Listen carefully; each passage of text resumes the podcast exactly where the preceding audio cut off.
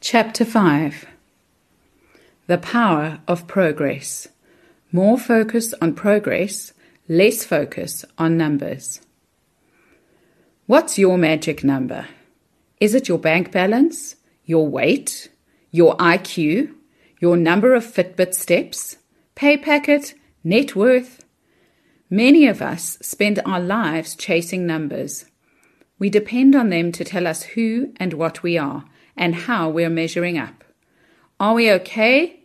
Good? Better than our colleague, neighbor, friend? For some of us, numbers are at the core of our identity. They indicate our relative position at work, at school, and in society. For others, numbers give us a sense of security, an illusion of control in an increasingly chaotic world. I must confess to a mea culpa of my own here. I've spent a large chunks of my life counting. From my tennis playing days, where I counted, among other things, targets hit, matches won and lost, ranking points, to my university days, where I calculated test marks, assignment grades, exam scores, and end of year final averages. Entering the real world of work, if you could call the advertising industry real, was a bit like going cold turkey as far as my numbers addiction was concerned. After all, you can't put a number to an incisive creative brief, a unique insight, a compelling argument. Great ads, too, as much as the industry has tried to apply science to them, are often more a case of art and alchemy than recipe. Being in this environment opened my eyes to an alternative, albeit foreign, universe. One where being busy with the stuff that really counted could be more meaningful than obsessively counting stuff. Then I encountered the corporate world, where slogans like, you can't manage what you can't measure, and you get what you measure, reverberate at all levels. Thanks to Deming, who hit us circa 1960 with measurement techniques aimed at improving manufacturing processes, a corporate sport, applying these to human beings, was born. This numbers intensive environment brought out the addict in me, and I fell off the wagon. I binged on numbers. They're seductive like that, especially in a functional area, communication, that suffers from not being an exact science. They promise to bolster credibility and control. To be fair, I did learn about the benefits of quantifying things, but most of us are pretty familiar with that but I also experienced firsthand the limitations of numbers driven leadership and the drawbacks it has in terms of intrinsic motivation and engagement among employees. Sometimes what counts can't really be counted. Yes, we do get what we measure, but we need to realize that it's all we get. Measurement tends to skew the focus of performance to what is quantifiable, what we can put a number to, and ignore everything else. Think for a minute of the really important things in your life and how you measure them your faith, spirituality, your relationship with your spouse, your kids, your friends. Martin Seligman's research confirms that it is precisely the things that we can't put a number to that have the greatest impact on our happiness. Work with purpose, fulfilling relationships with friends and family, gratitude, forgiveness, and optimism. With the fourth industrial revolution imminent, according to the World Economic Forum, it's likely that easy to measure and quantify rote tasks will become the province of artificial intelligence robots. For us humans, that means that those unquantifiable skills go from being nice to haves to essential skills.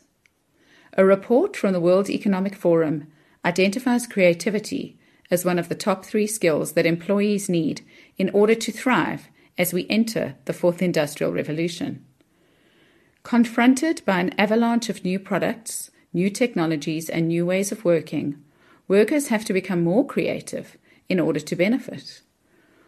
While artificial intelligence robots may be able to process information faster, creativity, which is what makes us human, is one area where humans will be able to add unique value. Similarly, emotional intelligence becomes another of the key skills that all employees need. Guy Claxton, a professor of education at King's College London, identifies five dispositions that he believes are crucial for life, work, and play in the 21st century. These are a love of reading, the inclination to design your own learning, the capability to think on your feet, the strength to control attention, and the disposition to question knowledge claims, which is skepticism. Anyone out there clamoring to design the numbers driven measurement instrument for the above? No? I thought not. In many cases, numbers are helpful. In some cases, profit, shareholder value, turnover, etc., they're essential. But we need to handle them with care. We need to realize that they do have limitations and that not being able to put a number to something doesn't diminish its significance. The following quote is lengthy but worth reading.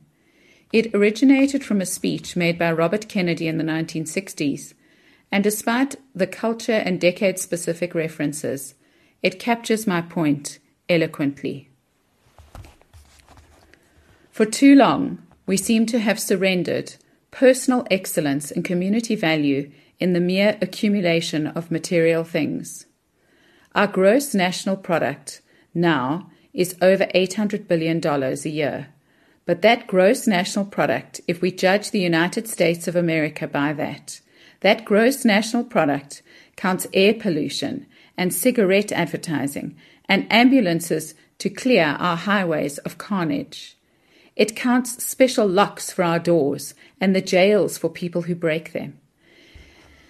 It counts the destruction of the redwoods and the loss of our natural wonder in chaotic squall. It counts napalm and it counts nuclear warheads and armored cars for the police to fight the riots in our city. It counts Whitman's rifles and Speck knives and the television programs which glorify violence in order to sell toys to our children. Yet the gross national product does not allow for the health of our children, the quality of their education, or the joy of their play. It does not include the beauty of our poetry or the strength of our marriages, the intelligence of our public debate, or the integrity of our public officials. It measures neither our wit nor our courage, neither our wisdom nor our learning, neither our compassion nor our devotion to our country. It measures everything, in short, except that which makes life worthwhile. And it can tell us everything about America, except why we are proud that we are Americans. People manage the numbers rather than the desired outcome. We need to be vigilant about what we measure because that is exactly what we will get. No sooner has an elaborate measurement system been designed than wily employees have figured out a way to work the numbers to their benefit. Add to this the potential for the system to go awry when a target number and reward incentive are linked. One can hardly blame people for working the system to maximize their rewards. I've observed many a seasoned professional in the corporate, advisory, financial, and even legal space indicate a preference for a specific outcome which is more to do with their bonus than the best interest of either their own company or their client. Numbers become a proxy for thinking, decision making, and action. Numbers have a tendency to lull us into thinking that we no longer have to. Think, that is. How many times have I heard senior leaders delay a decision with, let's wait and see what the numbers say? I'm not arguing against numbers driven fact based decision making. My point is that no matter what the numbers say, they are never, ever going to tell us what to do. Outsourcing decision making to the numbers is a slippery slope indeed. Then there's the weird kind of alchemy that numbers sometimes trigger. It's almost as if once we've measured the problem, we know the size of the problem, we've put a number to the problem, we actually think that we've addressed the problem. Crazy, isn't it? And yet, this thinking is rife in the employee engagement space. Companies are spending more and more on measuring the extent of their engagement problem, which is being followed up with proportionately minimal corrective action. It's wishful thinking in the extreme. In the absence of a change in diet, standing on the scale every day measuring the number isn't going to change that number, no matter how much we wish it would. Numbers catalyze comparison. Numbers make competition inevitable. Recently, my son Zach took part in an inter-school public speaking event. The standard was extremely high, and all the 10 year old kids spoke with remarkable confidence. There was no doubt that for each and every one, this was their moment. Cold shivers ran down my spine at the thought of their enthusiasm, their joy, and their confidence being reduced to or shattered by a number. Thankfully, in this case, sanity prevailed, and participants were given insightful generic feedback and were all awarded with gold or silver certificates for their efforts. Competition is inevitable in many aspects of life, but rarely is the comparison that numbers naturally catalyze helpful. Nancy Kline explains why. Competition between people ensures one thing that if you win, you will have done a better job at whatever it is than the other person did. That does not mean that you will have done a good job, just a better one. To compete does not ensure certain excellence, it just ensures comparative success. And the problem with that is that it distracts us from examining what good might actually be. The power of progress. Numbers tell us where we are and indicate where we could be. Both are essential, but neither have any impact on motivation or engagement. A global survey conducted by the Boston Consulting Group among 11,000 Brazilian workers further supports this point. What Brazilian workers care about most on the job is being appreciated for the work they do followed by learning and career development, work life balance, and relationships with colleagues and superiors. In the value that they place on soft versus compensation related workplace factors, Brazilians are a prime example of a trend that has emerged globally. In fact, nothing compensation related is among the top 10 factors that contribute to Brazilian satisfaction at work. This would indicate that it is the space in between where we are and where we could be, the way in which the needle moves between those two points, in other words, progress, that really gets people going. This is fantastic news for leaders because it's an area that is almost completely within a leader's sphere of influence. The power of progress as an intrinsic motivator for employees was identified in a study conducted by Harvard professors Teresa Amabile and Steven Kramer. Amabile and Kramer conducted a multi year study among 238 employees in seven US based companies. As part of this study, participants were asked to keep a daily diary which kept a record of their thoughts, perceptions, and emotions, what the researchers referred to as employees' inner work life.